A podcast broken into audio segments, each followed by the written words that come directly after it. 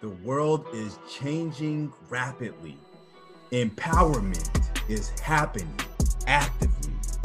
Now is the best point in time to connect, share our unique stories.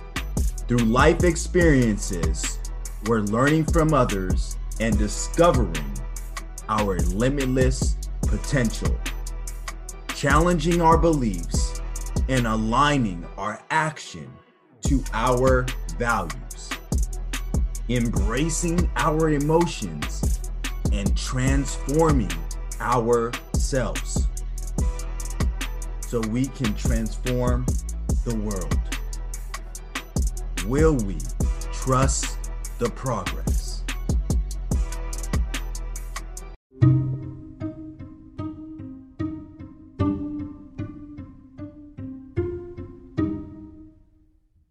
Tell me a little bit more about what you believe about yourself, about others, about the world at large. I really want to know more about your beliefs, your core beliefs about how you see yourself, how you see others, and also how you see the world.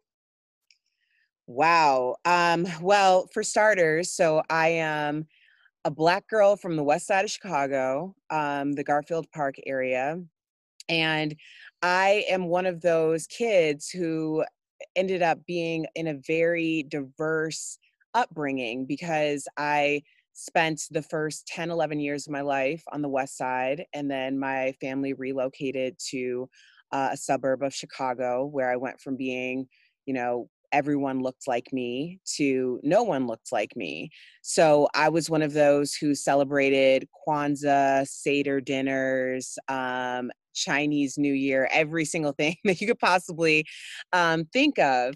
And when I got to college and I went to DePaul University, and there was a big push for this program called Discover Chicago.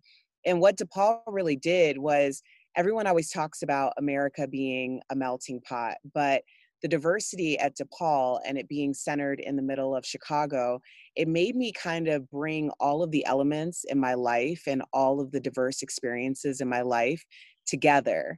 And I carried that with me very much. So when I was in Chicago, I grew up listening to radio like most other kids did on the way to school. And I decided very early on that that was going to be my career. So when I got to college, I started doing radio and I just, it's kind of like that first date that, you know, you end up getting married and it just never stops. Um, so that's radio for me. so that's how I really discovered a lot about myself and putting all the pieces of the puzzle of my life together to create a fuller picture. And um, it turns out that that picture is it's diverse and it's um, strong and it's deeply rooted and it's given me a lot of courage to move forward and speak my truth in every arena that I'm afforded.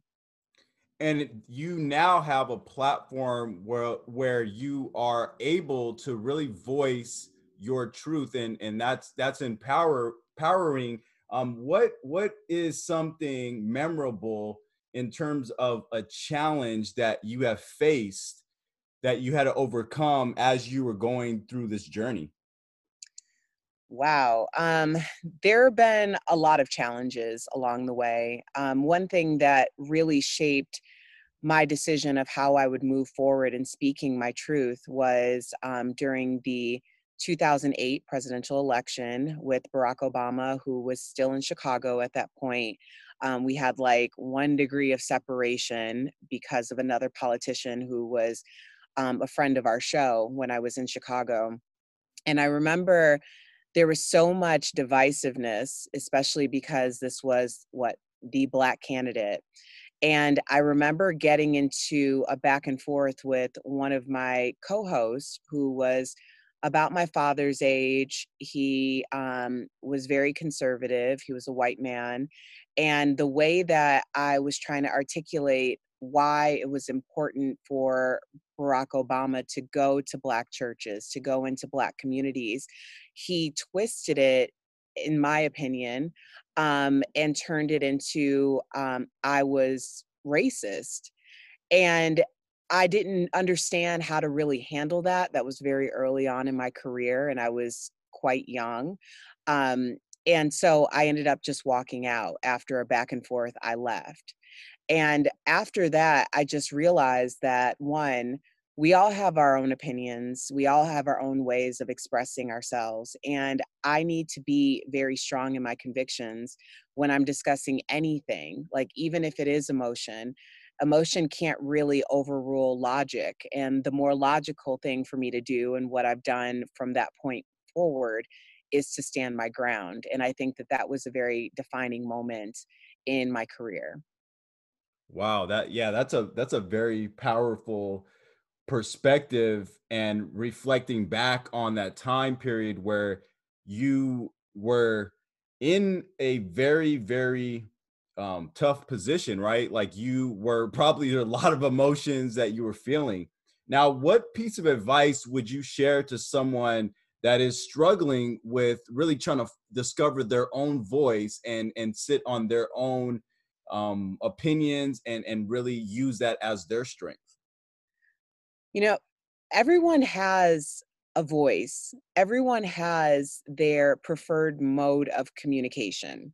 And so, even if you're not someone who feels like, oh, I'm going to go out and speak publicly to the world, you're already communicating a message anyway.